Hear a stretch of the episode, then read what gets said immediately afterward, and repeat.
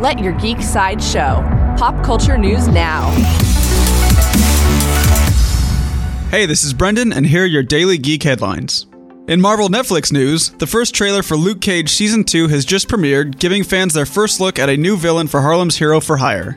Actor Mustafa Shakir will play Bushmaster, a bulletproof bad guy who gives Luke a run for his money in the new footage.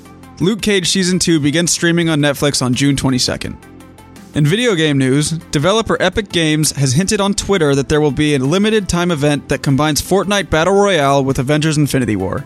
Gamers can find the fabled Infinity Gauntlet as a weapon in game, which changes them into a playable version of the villain Thanos.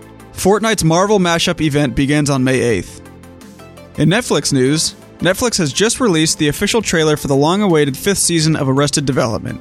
After the show's fourth season received mixed reviews, the fifth season promises a return to classic Bluth family antics and a new, new beginning. Arrested Development Season 5 begins streaming on Netflix on May 29th.